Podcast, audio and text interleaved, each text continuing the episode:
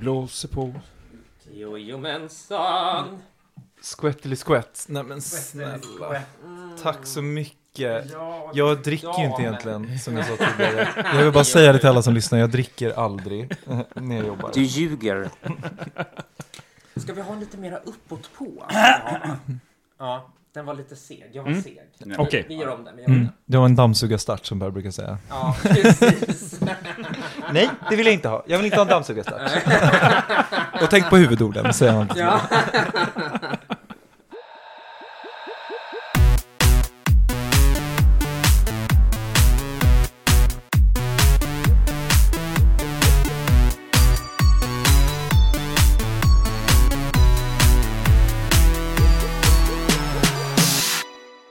Halli hallå och hjärtligt välkomna ska ni vara till Ytspänning! Podden där vi guppar på ytan men inte räds för att dyka ner till havsbotten. En slogan ni hört till leda, men vi fortsätter enträget. Till evigheten. Ja. Hej Christiania Kaspersen. Hej Alexa Lundbergia. Thank you very much. How are you today? Jo, ja, det är bra. Jag är i sånt eh, fantastiskt sällskap. Ja. Och lite vi. bubbel har vi fått. Ja, precis. Det kommer bli en fyllepodd. Vi har haft en fyllepodd tidigare. Det här blir den andra fyllepodden i Utspänningshistoria. Eh, som ni säkert har förstått by now, vi sitter inte här själva. Vi sitter med två stycken skådespelare, drag queens och våra vänner Rasmus Nyström och Per Öhagen! Hej! Gud, vilken ära att få vara här. Hur är läget? Ja, men alltså, det är så bra. Vet ni att de har den godaste rimmade laxen jag har ätit i Högdalen? På fiskaffären. På fiskeri... Ja, men okej, och du pratar alltså Reklam. Per om en riktigt rimmad lax. Alltså Vi den är pratar så inte- rimmad! Den är så jävla rimmad! Åh gud, Per gick in där och pratade med han fiskaren och bara Är den här laxen, är den rökt eller? Han bara, nej den är rimmad. Ja. Jaha. Är den söt då? Eller han bara, nej jag skulle nog säga att den är salt. Han bara, okej, ja, ja men jag tar rimmad då. Man bara, ja that's not the first time. Hörrni, om vi ska beskriva er lite grann och presentera er för de som inte redan känner till er. Det är stor möjlighet att folk redan vet vilka ni är. Men ni har en egen liten sociala medier eh, kan man väl kalla det för. Nej men den är stor! Den är liksom, den är gigantisk. Under corona, det är ingen annan som har kollat på den här tvådden. Den kallas för HBTQ. Ja. Det stämmer. Där Lillan och eh, Solveig eh, Nej, Är- Solveig heter hon ju inte. Nej men okej, Per och Rasmus. Okej, nu nu går... Tjorven nu, lämnar. Tjorven lämnar. Nej, det är Lillan och Tjorven. Ja. Ja, såklart. Ja. Ni går bock! Ja. Ni går bort, Ja, vissa kommer välkomna. fram lite tidigare än andra. Eh, och förutom HBTQ så är ni också skådespelare i era huvudsakliga yrken. Rasmus, du är på Dramaten just nu och Per är på Kulturhuset Stadsteatern. Så det är inga små teatrar. Det är framgångsrika skådespelarkarriärer som sitter här och, och osar framgång framför oss. Det gör de. Wow! Mjau! Ja, bitches! Och idag då, varför har vi bjudit hit er till Ja, det vill jag veta. ytspänning? Ja, det vill du veta. Per önskade att få prata hudvård, du ska få göra det lite mot slutet. Ja. Men vi är väldigt intresserade av den här korrelationen, för att använda ett fint ord, Mm. mellan dragen och det professionella skådespeleriet. Mm. Hur förenar ni det? Och hur kan det sammanflätas? Och sen, Oj, vilken stor fråga. Ja, precis. Mm. Vi, vi börjar inte där, vi börjar med lite enklare frågor. Men det här är temat för dagen helt enkelt. Ja. Vi värmer upp lite, Ja. helt enkelt. Ja. Ja, precis, genom att tänka på den här i tio minuter. Eh, men ska vi börja lite med HBTQ, eller vad säger du Christian? Ja, precis. För under pandemin så fick eh, Sverige och världen kanske för första gången avnjuta HBTQ som la ut dagligen under ganska lång tid. Ack, ja. Ja, eh, gud. Ni små... hade så tråkigt. Vi hade så tråkigt Ja. och vi blev utbrända under pandemin. Alltså det var ingen annan som blev utbränd under pandemin, men det blev HBTQ. Ja. Men var det första gången som ni gjorde drag tillsammans? Ja, det var det. Mm, det var det. Det var som att vi bara, vi hade pratat om det länge och jag var ju, Per är ju gammal druga och är ju legendary eh, på dragscenen. Har Eh. kommit tvåa i eh, Miss Pride, va? 98. Trea. I Miss Euro, Europride. Vi minns dig Miss som nummer Europride. ett. Ja, vi minns dig som nummer ett. Först var det Miss 1998. Pablo, sen var det Mrs Green och sen var det Velma Disco. Ah, Mm. just det. Och det här var 1998, så du har varit med ett tag alltså, Mm. i drugbranschen. Ja. Gud, då var jag sju år gammal. Då fick hon det sagt. Där fick Det hon det sagt. Och, men eh, HBTQ då, eh, för att dra lite shade åt dig då, det var din debut. Det var det. Eh, Ja. jag, Och men, inte var den bra. nej, Nej, var, nej, men snälla. Nej, men det var ju inte bra i början. Det är också så här, det är ju Per som, alltså vi pratade väldigt länge om att vi ville göra någonting Mm. i drag tillsammans. I och med att Per är så legendary i drag. Eh, och jag eh, liksom hade inte riktigt vågat, jag har sån respekt för drag-communityt och för drag som konstform. Och sen var jag med i en långfilm där, eh, där jag gjorde drag som handlade om några drag queens bland annat. Eh, Och den heter Dancing Queens. av Eh, Helena Bergström. Precis. Eh, och Denise Karabuda har också skrivit manus. Eh, och ehm, vi höll på då att spela in under covid och sen så blev det ju liksom allting stängde, teatrarna, både, jag, alltså, både Stadsteatern och Dramaten stängde ju.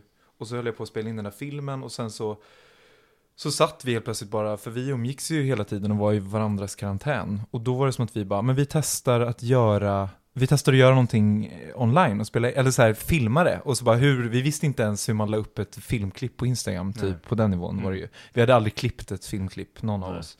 Eh, och sen började vi bara, så här, och Per kan ju makea, eh, som inte jag kan.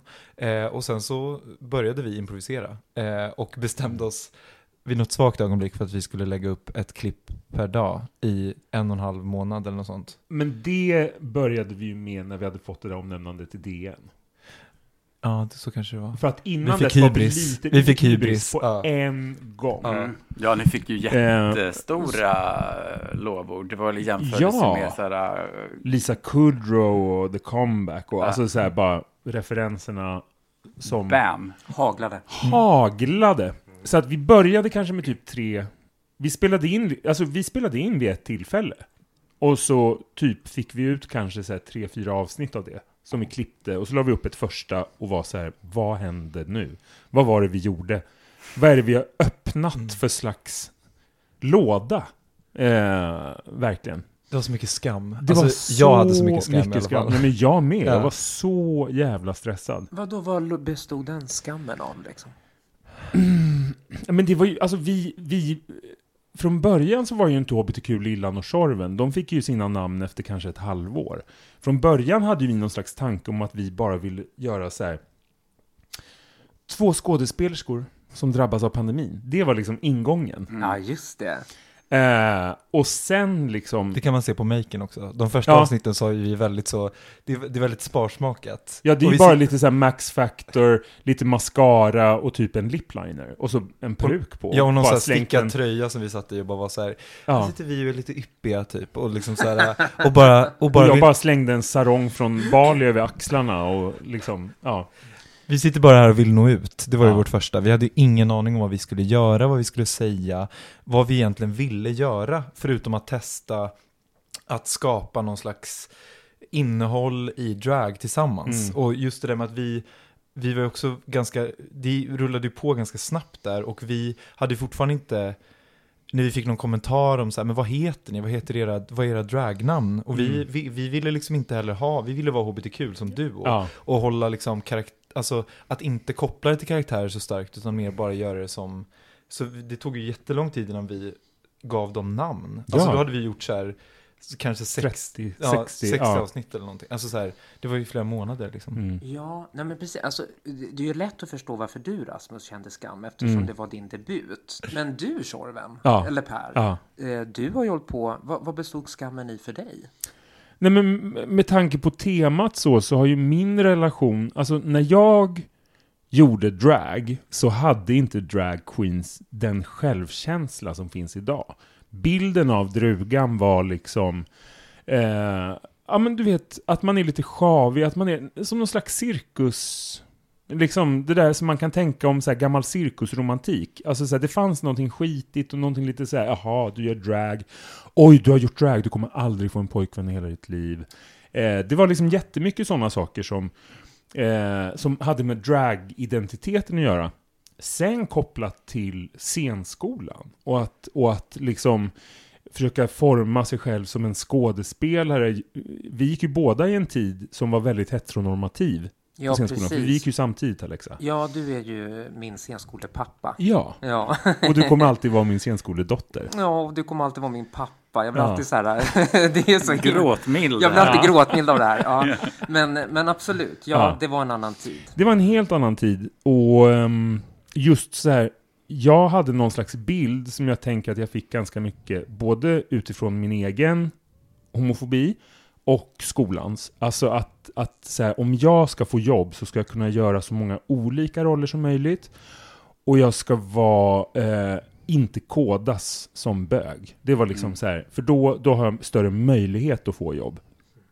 Sen har jag ju lärt mig över tid att det handlar inte om Eh, man kan ju fortfarande inte egentligen vara öppen som bög i Sverige, för då får man väldigt begränsad typ av roller. Så är det ju som skådespelare. Som skådespelare. Ja, absolut. Ehm, så att det är den där relationen med dragen, att vara den gamla smutsiga 90-talsstrugan, eh, samtidigt som man försöker berätta att man är en seriös skådespelare. Ehm, vi satt ju bara och improviserade, vi, vi hade ingen som helst plan för vad vi skulle berätta eller hur vi skulle göra. Så att jag tror det handlade om det. Vi hade inte skrivit ett manus, vi hade inte planerat någonting. Vi bara satte på kameran. Och den känslan, det är klart vi kollade ju verkligen och så här, ja men det här tyckte vi var kul, vi lägger upp det. Men det fanns jättemycket motstånd och jättemycket... Ja, men för man kommer så nära det där också, precis det som du säger, alltså skammen var ju också att det var så här branschkollegor som började titta på det och liksom reagera på det. Och vi var ju som, som, jag, som drag har gjort jättemycket för mig, bara för att liksom så här, koppla till det, just hur, li, alltså, hur fri jag kan känna med det och att man också blir ganska, att den här skammen som man går runt och känner när man kanske är på ett Eh, man träffar kollegor, man söker jobb, man är på något jävla branschmingel eller någonting eh, och man bara känner sig så här rädd och ängslig. Eh, det kände ju inte vi när vi satt där själva i min lägenhet och spelade in. Men sen när man liksom skickade ut det, eller så här, publicerade det och folk kunde se det och vi kunde se att så här, men nu har de här, den här det kan vara regissör eller skådespelarkollega eller vad, vad, vad den liksom var som började följa oss eller, eller tittade. Då blir man ju så här, men gud, vad är det vi säger? Vad, alltså, det var som att det också blev en... Det, det, det fanns någon så här, det fanns någon, någon punkt i den processen, för mig jättestarkt, i och med att du också hade gjort drag innan, som var så här, eh, vågar jag göra det här? Eh, och, eh, och vi pratade jättemycket om det, och liksom också för att man redan blir så himla kategoriserad eh, i branschen, eh, alltså som skådespelare. Man, alltså Om här- man är öppen. om man är öppen. Mm. Och, eh, och, och det var jag väl så här lite rädd för kanske. Och också så här att prata sex, att prata om så här saker. För vi ser ju också när vi tittar, vi vet ju när vi är så nära det privata som vi kan komma i typ våra improvisationer. Mm. Alltså att vi säger saker som kanske handlar om våra ex på riktigt. Eller så här, som vi också har ta- tagit bort av hänsyn till dem. Eh, mycket. Eh, men, men vi vet ju också när vi tittar på det så här, men gud det där var ju också, nu blev vi ju typ arga, eller nu pratar vi om något som har hänt. Det enda som egentligen är pra- praktiken i HBTQ, det är ju att fullständigt förgöra motståndaren.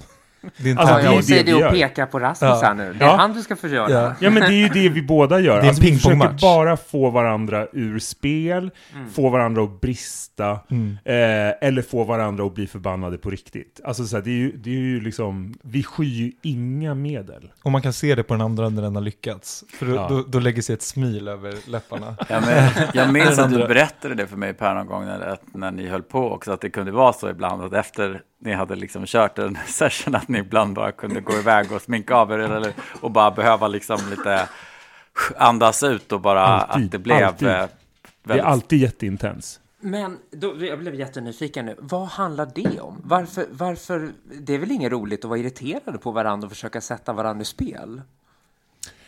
Men, men alltså jag tror att, jag menar vi är bästa vänner.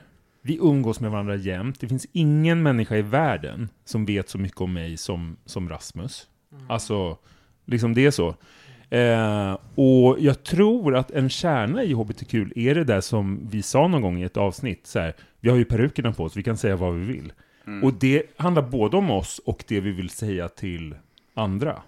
Ja, det är väl drag överhuvudtaget väldigt mycket. Att Ja. på något vis att, att har man en peruk och lösfrallor så får man också förolämpa folk i publiken. Ja, det är eller clown. Liksom, ja, det är clown. Det är Mm. liksom narren som får säga sanningarna. Ja. Också.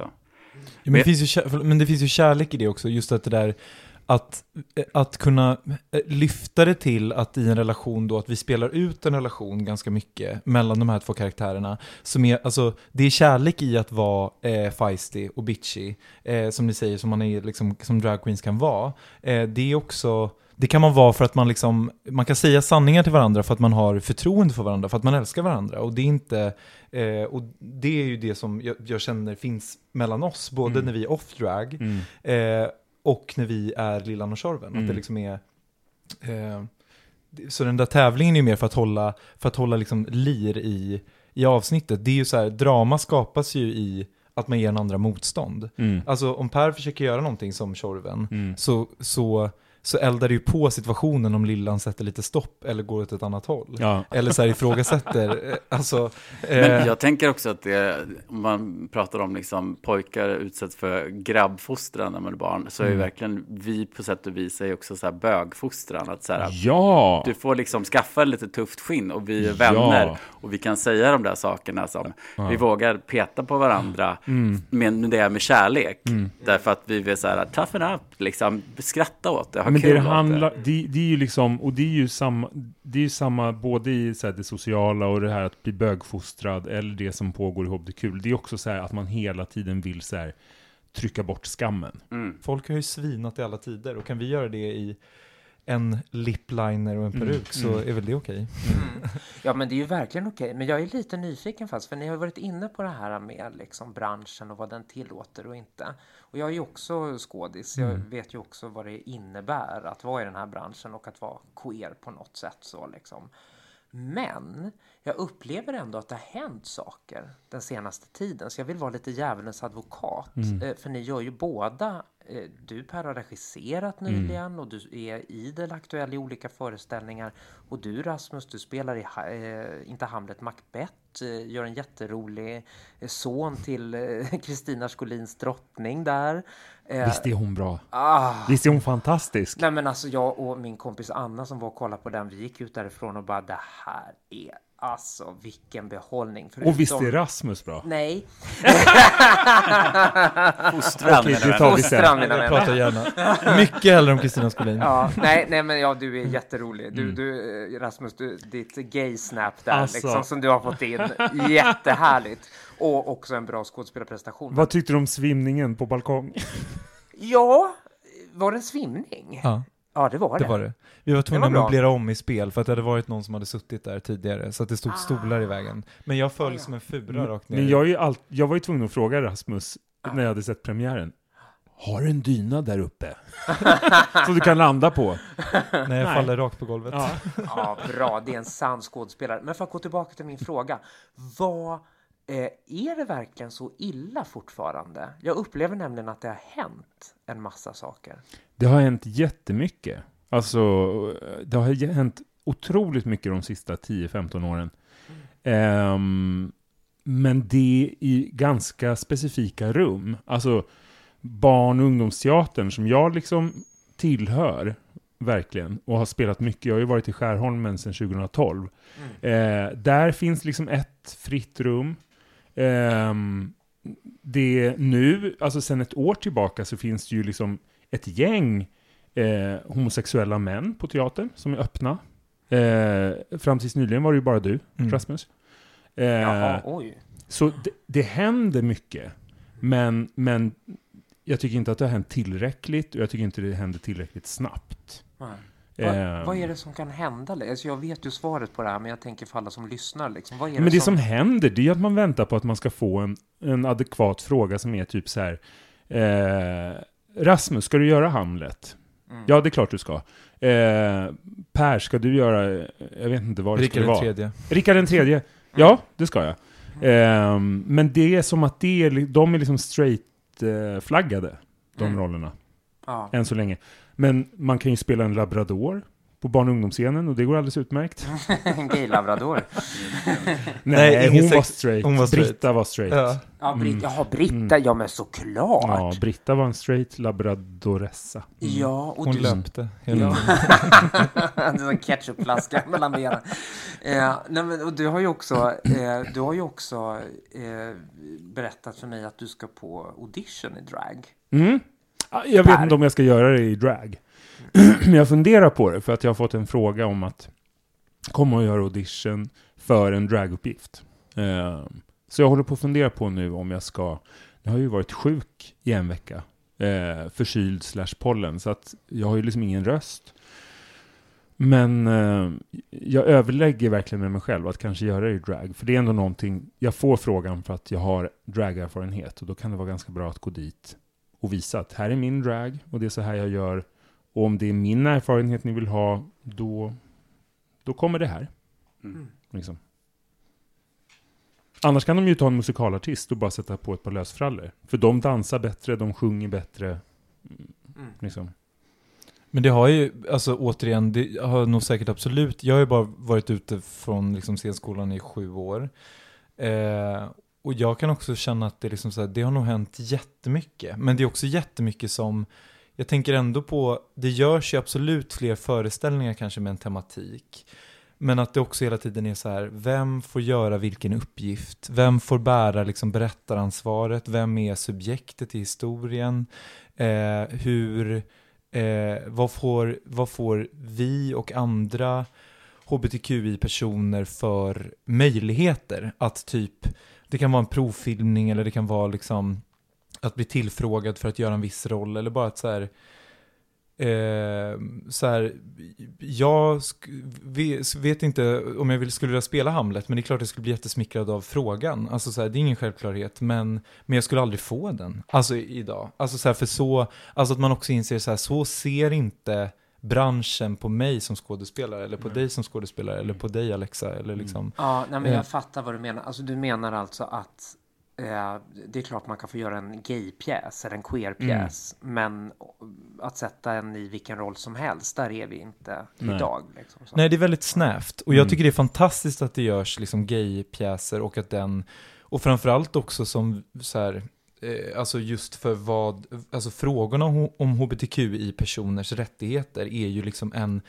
det är ju, det är ju liksom, det används i val som liksom, i och med att det är så att nationalisterna och högerpopulisterna bara rycker fram över hela världen i alla länder och tar makten. Och, och där är ju våra rättigheter så extremt centrala, både i debatter och i, alltså Ryssland för ju för fan krig mot Ukraina och säger att de, så här, att de går liksom ett korståg mot Pride-paraderna. Mm. Eh, och då måste vi som stadsteater, som nationalscen, eh, och det kan vara vår, vår liksom public service-tv, radio, där måste vi flytta fram positionerna och, och dels berätta om de här historierna, men vi måste också låta personerna som har erfarenheten få liksom få vara eh, skådespelare, regissörer, manusförfattare, eh, producenter, eh, allt det. Och det, liksom, det kokar i mig. Jag är så himla trött på att det också är så här att, att vi, det är fantastiskt att vi kan användas på olika sätt, men vi måste också få skapa sammanhangen eh, och vara avsändarna. Mm. Eh, för att annars så blir vi bara använda och då blir vi en bock i protokollet och, eh, och legitimerar. Mm. Eh, och det tycker Fjädrar jag, i hatten. fjädrar i hatten. Och det tycker jag att jag ser för mycket, men det har ju ändå hänt att det görs produktioner eh, och historier, och vilket är fantastiskt. Men vi måste göra det i, som det politiska landskapet ser ut idag tycker jag. Mm. Mm. Men det är ju egentligen, jag tänker rent, om man tänker på att vara liksom skådespelare och ha liksom verktygslåda så det är ju det är egentligen helt absurt att tänka att man inte, att, liksom, att ta ut drag och liksom fullständigt köra med det och inför publik är väl verkligen, måste ju vara ett enormt fantastiskt sätt att eh, liksom få tillgång till eh, så mycket mer och sin verktygslåda. Att det Mm. borde ju nästan ingå Mm. på något vis i i Ja, en utbildning att eh, ha tillgång till. Ja, alltså jag kan ju se liksom att jag har varit i någon slags expansiv fas med det där, alltså från typ ja, men några år efter scenskolan så började jag känna liksom det där behovet av att så här, flytta in min egen sexualitet i arbetet. Eh, att liksom ta bort den skammen, att använda mig av feminiteter och eh, liksom, ja, befria gestaltningen från skam. Vad är det nu? Det är 22 och jag gick ut 09, jag har varit ute i 13 år. Man börjar ju se både så här att det finns någon slags metod som, som är min, som jag kanske aldrig har satt ord på tidigare. Eh, man börjar se också att man har cykler och hur man påverkas av olika roller. Eh, och jag hade verkligen en sån fas. Och det har ju du och jag pratat om Rasmus, just det där med, alltså när man befinner sig i den där expansiva fasen så handlar det just om att så här, freda sig själv på scenen och att inte lyssna på, på skammen.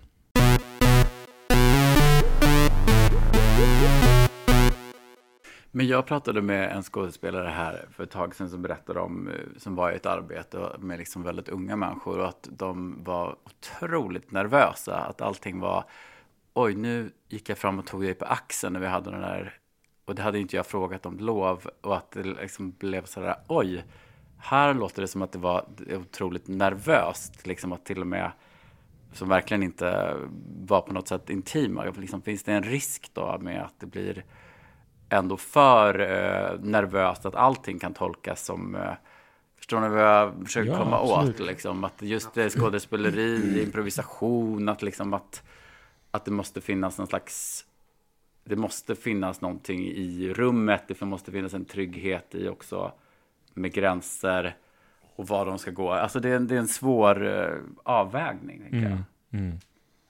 Och det är ju väldigt mycket upp till arbetsledaren att skapa ett tryggt rum. Mm. Skulle jag säga. Det är ju liksom där ansvaret ligger. Både i att sätta ihop en ensemble och att upprätthålla en bra stämning i arbetsrummet. Mm. Där folk känner sig trygga. Och det handlar ju om att vara tydlig. Och att inte ducka, att inte heller låta sin egen skam som regissör. Att säga, åh gud vad pinsamt, nu ska Mm. ni göra en eh, sexscen eller nu ska du eh, komma eller vad det nu än är. Alltså att, för det skapar ju, det, det skapar ju inte ett tryggt arbetsrum och det skapar för det första mer skam hos den som ska göra det. Mm. Men det blir också att man måste då kanske pusha gränser och ta den här platsen. Och då kan man ju hamna i väldigt, då är det lätt att hamna i saker som jag tror man går över gränser. Eh, kontra om man då har hittat varandra och regissören är väldigt hands-on Mm. på nu ska vi göra det här. Eh, nu ska vi göra det här och eh, vi, kommer, vi kommer testa det här och det här. Eh, och så är det okej för er att ni liksom är, att det är öppet, att vi låter det här vara improvisation inom de här ramarna typ. Mm. Och ni känner er trygga med varandra, att ni kan säga stopp. Eh, och för, för där måste vi också kunna vara ju, eh, tycker jag. Eh, men det har varit för lång tid av att så här, vi bara go with the flow och att och att mitt konst, min, jag måste få känna mig fri och mitt konstnärsjag måste få liksom utforska eh, din kropp och vår relation helt fritt. Alltså, vi har ju sett vad det har tagit oss och vad som har hänt, vilka fruktansvärda Men, och, saker som har ja, hänt. och samtidigt är det ju så här att, att, att ehm, det finns ju... eh, jag kommer inte ihåg vem som sa det, men jag hörde det ganska nyligen. Det kanske var Hampus som sa det i sin föreställning. Just, jo, det var det. Att så här, för 20 år sedan så fanns liksom bilden av att skådespelaren är konstnär och att det är ett jävligt konstigt jobb vi har. Att vi ska låtsas vara andra och vi ska låtsas ha känslor för andra människor som inte finns där, men vi ska liksom skapa det. Det är ett väldigt, man kan inte liksom likställa teatern med ett kontor. Det går inte. Och teatern skulle bli väldigt fattig utan alla gränslösa, impulsiva, neurotiska människor som är konstnärer. Och därför handlar det bara om hur man formulerar arbetsrummet. Att arbetsledaren är trygg, att skådespelarna är trygga, Eh, och att det finns ett språk och en metod för när det händer saker. Om det är någon som håller på med härskartekniker, eller om det är någon som håller på med sexuella trakasserier, eller om det är någon som så här, läcker rasistiska strukturer. Då måste det finnas ett sätt att så här, nu stoppar vi och nu pratar vi om det här och sen går vi vidare. Ja men precis, alltså, för det, det har jag också börjat tänka på på något vis. Alltså apropå det du sa där om att det, det har vuxit fram en liksom rädsla liksom i olika rum så. För det, det har jag också märkt av. Alltså så här, eh, och inte minst också i journalistiken så där, va? Alltså man har börjat bli väldigt krass och kring det här nya då liksom och bara ja, eh, vi behöver någon som kan eh, den här frågan liksom. Kan du leta reda på någon? Och så hittar man någon som har, är sakkunnig och så vidare så där. Och så bara Ja, nej men den funkar inte. Vi måste ha någon eh, hbtq här. Eh, alltså sådär liksom att, att man har liksom börjat leta efter grupper i första hand och kunskap i andra hand. Och det är en utveckling som inte jag tror att någon egentligen från början har varit inne på och menat att det är hit vi vill. Nej. Men, Men det pågår. men det pågår. Det, och det, men det är ju någon så här ängslighet att det är ju ingen som vill vara den där äh, rasisten eller metoo-gubben eller liksom äh, den som inte tror på att det finns sexuella trakasserier och så vidare. Så där, liksom. Men det känns ju som att vi måste kanske bara slappna av lite och liksom se att det finns också eh, common sense, om ni förstår vad jag menar. Liksom, sådär, att, att vi ser härskartekniker mycket bättre idag än vad tidigare generationer har gjort. Och när vi ser dem så är det bara, men du lägg av med det där. Ja. Och så går vi vidare Ja. på något vis. Så, liksom. Alltså så tänker Ja. jag. Att ibland kan det vara så enkelt. Men det är ju såklart å andra sidan alltså svårt att formulera. Mm. Alltså vad är det för någonting som gäller? Vad kan vi acceptera? Vad kan vi inte acceptera? Och hur mycket resurser kan vi lägga på ett geniskap som är dysfunktionellt? Ja, nej men exakt. Så att vi ändå får ut konsten. Ja, för att de behöver också få finnas. Jag håller helt med dig. Ja. Alltså det, även... ehm, alltså det perspektiv, alltså den hjärnan eller vad man ska säga som finns i vissa som kanske inte funkar och arbetsleda, men behöver absolut få finnas. Men är det inte också att man måste, eller att vi måste kunna, vi måste, alla måste kunna känna sig säkra nog, tillbaka till det, i arbetsrummet, för att kunna säga, som sagt, stopp. Eller där gick du över gränsen, eller det där var rasistiskt, eller "D- du är, ehm, jag känner mig utsatt här. Mm. Det måste alla kunna känna att man kan säga Mm. utan att ens anställning till exempel ryker eller att man blir... Absolut, och det är eh, ju där arbetsledaren kommer in, Ja. tänker jag. Det är arbetsledaren som ska göra det. Mm. Liksom, sådär. Alltså, Att inte någon ska behöva vara den jobbiga för att man Nej. påpekar saker som, som behövs sägas. Liksom, utan att det måste finnas en självklarhet i det. Mm. Och alla projekt är kanske inte för alla heller också. Alltså, Nej. skulle du och jag bli satta Per i någonting där vi skulle undersöka, alltså vi är trygga med varandra och det finns massa andra kollegor som både du och jag och vi har som Mm. man känner sig eh, trygg att arbeta med. Mm. Eh, och, och ska man då göra ett visst typ av projekt så kanske, det, kanske man också ska börja se hur, hur funkar de här kreatörerna, scenkonstnärerna tillsammans? Eh, vi, de har redan lärt känna varandra och kan prata. För, för då har man ju kommit en bra bit också mot att om man nu ska göra ett, ett, ett, ett visst typ av verk där det kräver att det kanske är väldigt, det kan vara intimt eller det kan vara våldsamt eller det kan vara behandla frågor som är väldigt känsliga eller det kan vara nakenhet eller vad det än är. Då kanske, då kanske det är också en del i det. Att, att liksom eh, att också redan på kanske rekryteringsbasis skapa rum Mm. där det finns trygghet och öppenhet och där man kan kommunicera och sätta gränser. Mm. Ehm, ja, vi borde bli teaterchefer, det hör jag. ja, ja, men det har ju jag det.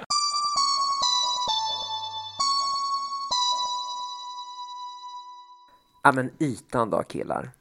Hur tar ni hand om era enormt vackra fejor? Jag föddes här. Ja, men ytspänning tar ju också upp lite olika hudvårdsrutiner och grejer. Sådär, Mm. liksom. Vad har ni för hudvårdsrutin? Får man fråga sådana intima saker här? Så för sånt måste man ju liksom ändå gå på djupet med när man ändå sminkar sig dagligen. Ja, verkligen. Alltså jag har en rengöring från Lumene. En skumrengöring. Som, ska man säga märken? Ja, Det får man göra. Här får man säga allt. Ehm, ja, det, det som är väldigt bra. Och sen så har jag en eh, mist. Men kör du bara den? Mm. Kör du den dubbelt? Dubbelt. Alltså du, du, har, du har smink, du har, du har smink i hela fejan. Kör du bara en rengöring en Ja. gång och sen tackar du för dig. Ja, Får du bort allt? Girl. ja gud ja. Åh herregud, berätta vad är det för rengöring? För att eh, här är är det double cleanses som går bara för att ha lite SPF och en liten dutt concealer. Är det så? Yeah girl. Nej, nej, men den tar bort allt. Jag har ju vita handdukar, så jag ser ju om jag har liksom slarvat. Sen är det på med spray. Ja, förlåt, Eh, jag skrattar. Dermalogica spray. Och sen så är det Dermalogicas ögonkräm som är lite ljusreflekterande. Som vi har tipsat om många gånger i Mm. den här podden. Totally care. Yes, it's Yes. wonderful. Det var faktiskt när jag hörde er säga det, Per hade varit på mig, så jag hörde er prata Mm. om den för något år sedan, eller ett och ett halvt eller vad det Då var. förstod du att den var Då köpte jag den kvalitetssäkrad. direkt. Mycket bra. Okej, men Öhagen. Ja. Serum. Nej, Va? nej. Du är galen. Bara någon sån här Galen. baking soda face mist. Och sen så en fukt från Derma också som inte är aktiv. Jag använder aldrig aktiva saker, bara fukt. Skin smoothing. Ja, det kan det vara. Det är en tub Mm. med något blått nät på. Ja, den är bra. Ja, den är jättebra. Och sen så har jag en primer från Smashbox. Som eh, jag inte kommer ihåg. Den är blå, den tar bort alla porer. Ja, ja, ja. Det är inte photo finish. Kan vara. Den är så här pudrig och tjock. Man får liksom Nej, trycka den ut jag som har är pasta. silikonig, men okej. Ja. Och sen så har jag en eh, hyaluronic mm, någonting Acid? bronzer från Make the Make. Som jobbar både med fukt och glow. Som är jättebra. Den är skitbra. Den, Den är har, skitbra. Jag, den har jag också. Ja. Den är jätte, jättebra. Den är underbar. Särskilt på sommaren. Ja. Det är som ett puder som blir en kräm på huden. Liksom. Ja, ja. Den är fantastisk. Och sen så strobe cream för de högsta partierna. Och så ehm, har jag en eh, concealer från eh, Armani. Som är väldigt, väldigt bra. Ehm, Fancy bitch. mhm. Märkeshoran. Och sen har jag ett rouge från eh, Smashbox också. Som heter kanske LA Nights eller något. Som är lite så här koralligt, ett så här krämrouge. Ehm, Är det sti- stiftet? Ja, stiftet. Ja, mm. Och sen stiftet. så ehm, en Isadora mascara. Ja, Isadora? Mm. Där gick du ner dig. ja. men Direkt. den är så bra. Ja. Vattenfast. Ja. Så mycket. Lillan då, här borta? Ja, lilla. Ja, Lillan jobbar lite med aktiva produkter eh, på vinterhalvåret. Eh, nej men min, re- alltså det, jag har ganska, Du har ju fan haft spons från Verso. det hände en gång. Alltså, det hände en gång, Alexa, det hände en gång. Alltså, Det var i mina, Man fick hela paketet, stora förpackningar. det var the golden days när jag fick hem, alltså jag har aldrig blivit sponsrad, jag är ju så var det efter okänd. Helena Bergström? Nej, det var ju, det var Angels in America-perioden. Ah, Eh, och då hade jag någon slags high. Mm. Eh, och det, man vet ju aldrig, man vet först i efterhand när man pikade, men det var då. Eh, då fick jag en verso. Det var alldeles för starkt för mig då. Eh, och eh, jag fattade, då var jag så himla nybörjare så jag fattade inte att man inte kunde smörja in sig på ögonen med, med eh, så jag hade ju retinol 8 Nu dör KK. Ja, på ögonen Christian. Så Ja, att jag spelade Hamlet, eller var med i Hamlet då, eh, och, och maskören där, Peter, som har jobbat där, är helt fantastisk. Han var så här, ja, nu är det ju väldigt mycket hud som faller av här. Alltså mina, mina ögon flagnade. Jag skrev typ till så här, jag skrev till dem, till Kakan Hermansson och var så här, vad ska jag göra? Eh, och Kakan var typ så här, men kör på lite till, du ska bara få bort den här huden nu. och jag bara så här, jag bara, mina ögon ramlar ju av typ. Och sen så, eh, så, så, ja, så chillade jag ner lite med det. Men, men jag har absolut testat Verso, älskar Verso, det är jätteeffektivt. Men då var jag också, jag har känslig hy, så därför så är ju både ah. rengöring väldigt viktig efter alla makes på teatern. Nu har den blivit mycket bättre de senaste, men jag har också chillat ner mer, jag använder inte lika starka Nej. grejer. Dock har jag gjort det i vinter. Min rutin ser ut så här, bara för att vi... Min rutin är byggd på eh, att jag tvättar ansiktet med Dermalogica Special Cleansing Gel. Det får bort typ allt. Eh, nu har jag haft ganska mycket ögonmake eh, i de föreställningar jag varit med i och då får jag ta något så här Eh, något som teatern har, de har ju eh, Maria eh, Åkerberg. Åkerberg, ja, någon sån eye makeup remover som jag tar bort liksom det värsta med. Men så jag tycker special cleansing gel tar bort det mesta. Eh, och sen så ibland så kör jag lite, eller så här, jag, jag brukar köra, antingen så kör jag Per visar klockan för er som lyssnare som inte kan se. Det här är alltså, ja, men snälla, klockade vi din hudvårdsrutin? Den var lite mer trevande. Jag försöker vara, jag försöker vara lite effektiv. live at utspänning. Definitely. Men jag försöker vara lite effektiv nu och räkna upp snabbt. Men Du- varför är du så oeffektiv då? Jag var mycket mer effektiv. Nej men du, du såsade det igenom, du bara sen har jag någon slags... jag var kärnfull. Jag Men var du drog också hela Ni din kommer mej- se, det, det ligger på 3.35. Vi är redan uppe i Men du 4 drog- jag, jag är på 40. båda sidor i det här. bara Ja, men du vet. Han har drog ju inte också- ens tagit sig förbi rengöringen. Nej men du, du drog hela din makeup-rutin också. Var det ens frågan från början? Det vet inte Det du. var du minns ospecificerat. Inte. Och jag minns inte svaret, men får jag fortsätta? Är det du eller jag som pratar? Fortsätt nu, eh, Får jag Rasmus fortsätta? Ja, de som äger podden har gett mig tillåtelse att fortsätta. Jag tvättar i alla fall av. eh, och sen, ja vi är vänner eh, på riktigt. Men, eh, men sen Men så, du önskar att det inte vore så. ja, sen är det tre olika syror som jag har liksom exfolierande, som jag har eh, testat, eh, som jag liksom varvar. Det är dels den Daily Microfoliant från Dermalogica, som ni också har pratat om i podden, jättebra. Eh, för den är väldigt mild. Sen så har jag testat, eh, testat den eh, BHA-syran från Paula's Choice. Eh, den är ju väldigt stark upplever jag. Alltså Mm. det, man känner ju ansiktet bara. Eh, så den har jag typ chillat med. Och sen så har jag någon sån eh, Mandelic Acid som är ganska snäll, som jag tycker är väldigt härlig. För den är väldigt, den har funkat mina systrar också när de har haft liksom finnar och så, väldigt bra. Och de har också känslig hy. Den har funkat jättebra för den är så snäll. Eh, och sen så smörjer jag såklart in mig med, eh, men jag har använt Dermalogica faktiskt, eh, den eh, Rich nu på vintern och nu har jag precis bytt till den mer typ bara moisturizing eh, så. Jag, jag fick en kräm av min syster i julklapp som är från eh, Dermaceutic som heter Turnover. Turnover. Den har jag också. Alltså med någon slags glykol, eh, alltså den har ju, den tar Det ju är sprutt. det är sprutt. Det brände i början, sen slutade det bränna. Den har jag kört på vinterhalvåret. Och nu Eh, sitter vi här framför Skeletor. Ja, ja. Nej men alltså den har ju bränt bort. Alltså den, men den gör ju, den har ju faktiskt också gjort att jag typ inte får så här, för jag, jag rakar mig väldigt mycket också till jobbet och så, alltså dagligen. Den har också gjort att sådana rakblämmor och sånt försvinner. Alltså bara torkar ut och försvinner. Och det känns som att huden har lugnat sig typ, för att den kan bli ganska inflammerad av att jag tvättar så mycket, eh, har olika make, svettas i det, liksom.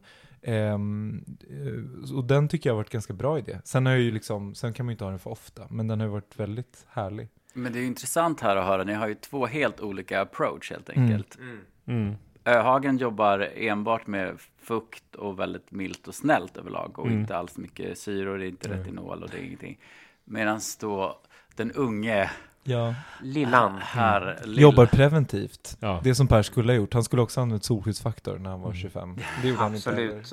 Vi look at me now. Ja. En krokodilhandväska. Ja. Nej, det är faktiskt inte verkligen inte. Per, du är så vacker. Du är så vacker. Men vi pratar ofta om det där aktivt. Överdriv inte nu Lillan. Det, det har vi ju alla. Vi pratar ofta om det där, så här, Per bara, jag skulle aldrig ta en aktiv produkt, för jag tänker att det kommer sätta igång mitt åldrande, och jag bara, tvärtom, alltså det bromsar ju, alltså att man tar bort liksom Nej men det som händer på mig är att jag orkar aldrig mer den där fasen när det ska driva ut saker så att man liksom ser ut som en capricciosa i Ja, ansiktet. precis. Men det där är ju en myt. Att det ska driva ut saker. Det ska man inte göra. Utan det finns vissa syre man kan använda och olika aktiva ämnen som är bra Mm. och som faktiskt stoppar. Eh, och det är väl typ det enda är ju retinol.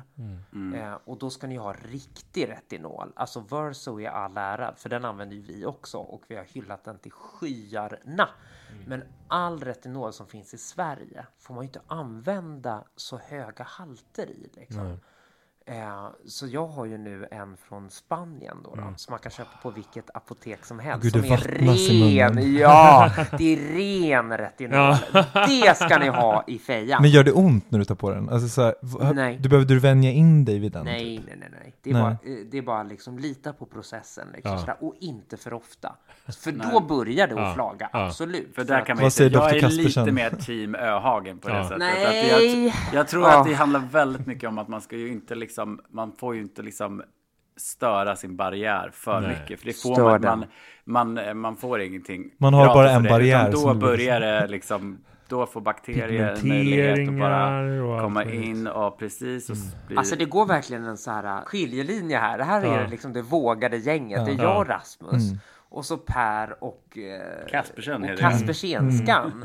Här. Men jag, vadå, har, Christian, jag har förlåt. peeling också. Jag har Olle Henriksen peeling. Ja. Ja, den är Så bra. säg inte att du inte är använder aktiva produkter, för det är en lögn. ja, men lite mer men sparsamt. peeling, peelingen är inte aktiv, den är bara exfolierande. Jo men det är inte Det är- kornpeeling, är det är, aktivt. Kornpeeling. det är kornpeeling. Mm. Ja, och syra. Om du har den där som luktar pepparkaka. Nej, jag har Du, den gröna. pratar Olle Henriksen här, nu börjar du tappa konceptet. Ja. inte- Jag Du trodde Peter Thomas Roth. Roth. Okej, ja.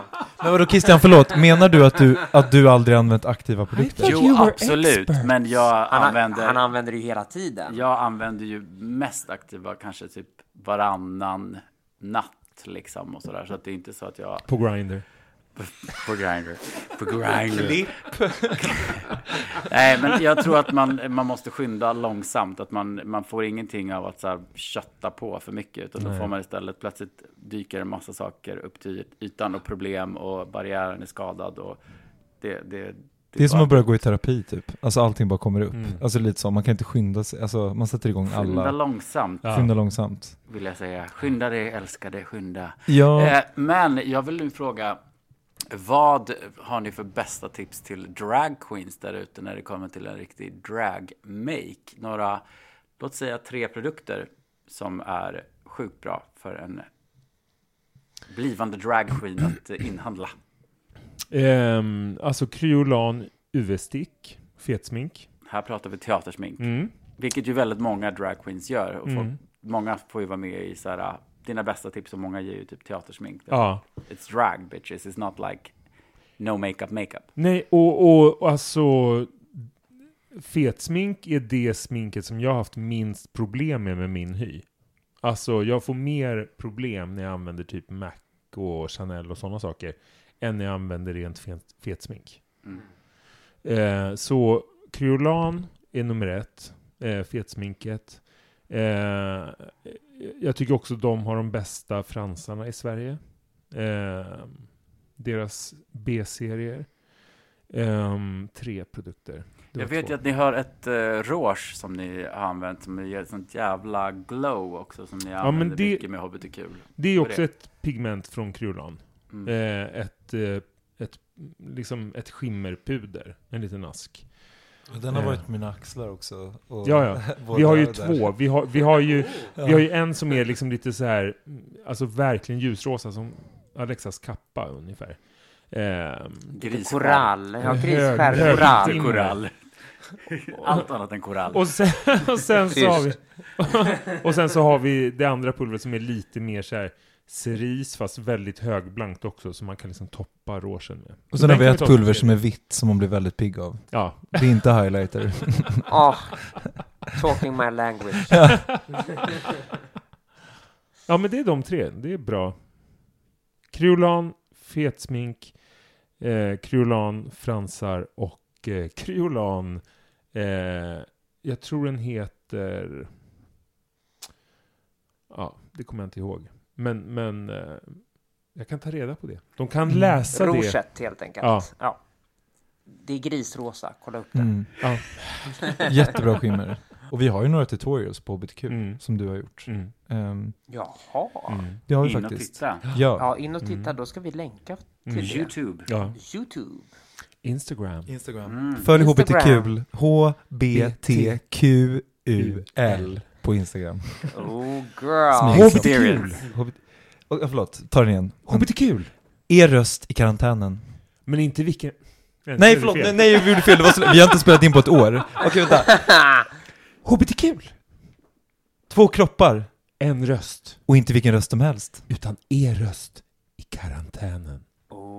Vi har inte spelat in på ett år. Så En var- sista fråga innan vi går över till fem snabba med ytspänning. Mm. Vad finns det några planer för HBTQ? Kommer HBTQ att eh, vi får se snart igen? Vi har ju några anbud Ja, som vi inte kan prata om.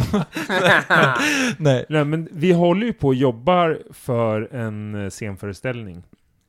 Eh, planen var att den skulle ha premiär på en helt ny scen som kommer öppna på eh, Östgötagatan mitt emot Carmen. Ehm, där ska Freja Hallgren, Hallberg. där ska Freja Hallberg, Potato Potato, Ja, eh, de håller på och startar eh, den här nya scenen. okej. Och renoverar och sätter in ljud och ljus och det kommer bli fantastiskt. Konträr ska den heta. Eh, jag vet inte om, jag kan kolla om vi får använda det. Det får ni. Ja. Men vi jobbar på att komma, eftersom vi aldrig har stått inför en publik, så är Mm. vårt nästa steg ju att vi ska göra det nu efter pandemin. Mm. Eh, och det är ju det som vi är asspända på att se hur vi, hur Tjorven och Lillan funkar inför Live. en publik Ja. och live. Liksom. Och vi spånar jättemycket, så vi ska ut och ni kommer få se oss. Och vi håller på också med Regina teatern i Uppsala och försöker så här formulera ett samarbete där vi ska åka och så här hosta lite olika event som de har. Bland annat en jättebra argentinsk eh, duo dansare och akrobater som heter Pollo Rojo. Eh, och hon, eh, eh, Maria på Regina teatern vill att HBTQ ska hosta det och det hoppas vi att vi kan för de är helt fantastiska. De här två killarna som dansar och är akrobater. Ja, det är klart ni vill dit. Eh, Men det ska gå att kombinera, för vi ska ju vara med i samma produktion på Dramaten i höst. Så Ja. att vi ska också, vi ska det. försöka få ihop det med Ja. Ja, men gör eh, lite reklam. Vad, vad vi heter ska den? vara med i Arv. Eh, den heter The. Inheritance på engelska. Eh, Matthew Lopez har skrivit pjäsen, Ja. Just det. amerikan. Carl Johan Carlsson regisserar och är liksom, man kan säga att det är som en lilla syster till Angels in America. Det är typ 6-7 timmar teater, det handlar om bögar i New York, eh, typ 2015, 16. Ja, runt 2008, 2009. Ja, 2008, så- ja, 2009. för det är runt när Ja. Trump blir vald till president. Och den, den rör sig ju i ett ganska brett spann. Det rör sig fram... Trump var ju 2015, 16. Nej, 2008 blev han vald till president väl? Nej, Nej, det var Obama. var Obama. Nej! Jo. Okej, kan vi klippa bort det här? Ta om det, nej, förlåt. det här ska förlåt, vi behålla. förlåt att jag sabbade. Det här Okej, ska vi Obama behålla. blev vald 2008, jag visste det. Nej men vadå, blev han vald 2015? 16. 16? Ja. Ja, det var så Mm. sent. Ja. Det känns som att det har varit en... I, förlåt, jag är så traumatiserad av Look Trump. who's All- talking now! Nej men alltså gud. Oh. Sitter jag som backseat driver och bara kommer helt fel info. Men får jag fråga då, vad, eh, hur tänker ni med skammen där då? Till scen? Noll. Noll skam? Nej men Den alltså är på riktigt. nu. Alltså det jag, det jag verkligen säger när jag pratar om så här, att jag har haft min expansiva fas och så här, det, jag har ju varit inne i en annan fas nu. Mitt huvud de senaste åren har ju varit att avstå. Det är någonting som jag har väldigt svårt att göra som skådespelare. Men det har varit en praktik att försöka hitta sig, vad är det att avstå? Vad är det att inte fylla? Eh, vad är det att bara stå på scenen? Ehm, men nu, alltså, man kan väl säga att man är ganska laddad inför att börja repa och ehm, ja, men så här, hitta vad vi är för grupp och vad vi är liksom, och det ska bli så fantastiskt att få ta tag i den texten, för den är helt fantastisk. Det är den bästa pjäs jag läst. Ja, den är verkligen, den är så, den går rakt in i vad vi är i. Och när man Ja. läser den som bög så känner en att eh, jag trodde inte vi kunde bli speglade på det här sättet. Och att våra relationer får ta så stor plats. Mm. Och att också arvet efter, att, vara, att vara, liksom komma ut efter aids eh, och känna någonting som man inte riktigt får sörja fast som, som man känner en stark koppling till. Det tar den pjäsen upp. Alltså just eh, vad har kommit innan oss, vad Mm. står vi nu, vad gör vi med våra privilegier och våra Mm. skyldigheter och vad kommer vi lämna efter till liksom, eh, nästa generation? Mm. Och hur axlar vi det vi har fått av de som har gått innan oss?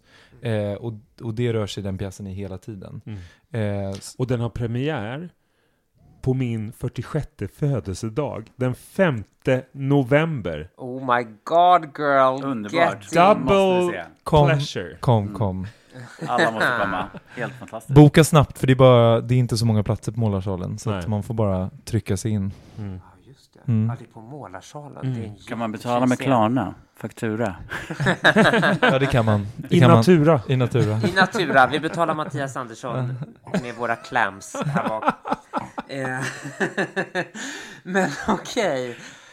Fem snabba med ytspänning. Shoot! Vem ska svara? Ja, ni får båda svara. Ja, ni måste båda svara. Men det här är alltså snabba frågor. Ja, Så nu inga som kräver snabba svar. snabba svar och inga eh, utläggningar helt enkelt. Three, two, one, zero. När känner ni er som snyggast? Börja med Per. Ehm, jag känner mig som snyggast ehm, ja, men, så här, just nu. En, en lite slafsig t-shirt, ett par jeans, bra lagd grund, lite glow. Jag får ha mitt skägg. Here I I'm am. all set. Here I am. I månadsskiftet juli-augusti när man har hunnit få lite tan och eh, bara kan lägga lite lätt strobe och så känner man sig fräsch. Titta på Per, han bara det är aldrig bara strobe. Men då känner jag mig som sexigast. Okej, vad identifierar du i som? Max tre saker. Vi börjar med Rasmus. Åh gud, jag har hört er ställa den här frågan innan och jag vet inte vad jag ska svara. Men jag, eh, jag skulle säga som eh, b- skådespelare eh, väldigt mycket tror jag. Eh, som eh, bög eh, och eh, eh, vän. Fint. Jättefint, då har vi Per. Well, eh, jag är ju man. Eh, jag är dragqueen. Ehm, jag är skådespelare. Och det var tre. Det var tre, tack för buren. But my pronouns are it and faggot. Ah, yes! Åh gud. Per har alla pronomen. Och här tar vi den snabba frågan som vi egentligen borde ta bort med de här Nej, gaysen. aldrig. Var befinner ni er på Kinsey-skalan? Alltså uteslutande heterosexuella till uteslutande homosexuella. Och för att förenkla Kinsey-skalan så har vi gjort det i procent. Procent, 1 till 100. Ja. Då skulle jag säga att jag är ehm, 97,5 procent bög och 2,5 straight. Tjej. Mm. ja. Rasmus? Nej men hittills i mitt liv så skulle jag säga att jag är verkligen typ 100% bög. Men, men, Guldstjärna. men jag, är, jag är golden gay, absolut. Men, men jag tänker att eh, saker kan hända. Jag tror att jag, tror att, jag tror att jag kommer ha, jag tror eventuellt att det kan bli 97-3 någon gång för mig. Eh, men jag, jag, är, jag är väldigt, jag är väldigt mycket bög. Jag är jävligt mycket bög. Då kommer du vara med, med Tjorven helt enkelt, Mm, som man. Nej men snälla. Tjorven har redan tvångsfistat mig. Mentalt i alla fall. Okej, okej, någon produkt ni inte har nämnt. Din bästa skönhetsprodukt. Eller beauty hack. Ehm, Ehm, just nu skulle jag säga att det är ehm, ehm, en guldolja som jag har köpt från Ponyboy. Som är fantastisk. Doftar lite kokos. Och ger ett lätt guldskimmer på kroppen. Ja. Great. Men alltså måste man vara snygg i det här eller är det det som är grejen? Förlåt. Alltså, ja, det är alltså ett beauty hack. Ja. Liksom. eh, mm, då skulle jag säga att den produkten jag gillar, jag gillar Bare Minerals Complexion Rescue väldigt mycket. För att jag också tycker SPF är väldigt viktig. Och att lägga tunt lager av den gör works miracles. Mycket bra. Då är det sista frågan. Vilken är eran absolut top notch? Bästa. Ja, ja, ja. Comfort food. Eh, makaroner och köttbullar. Tacos.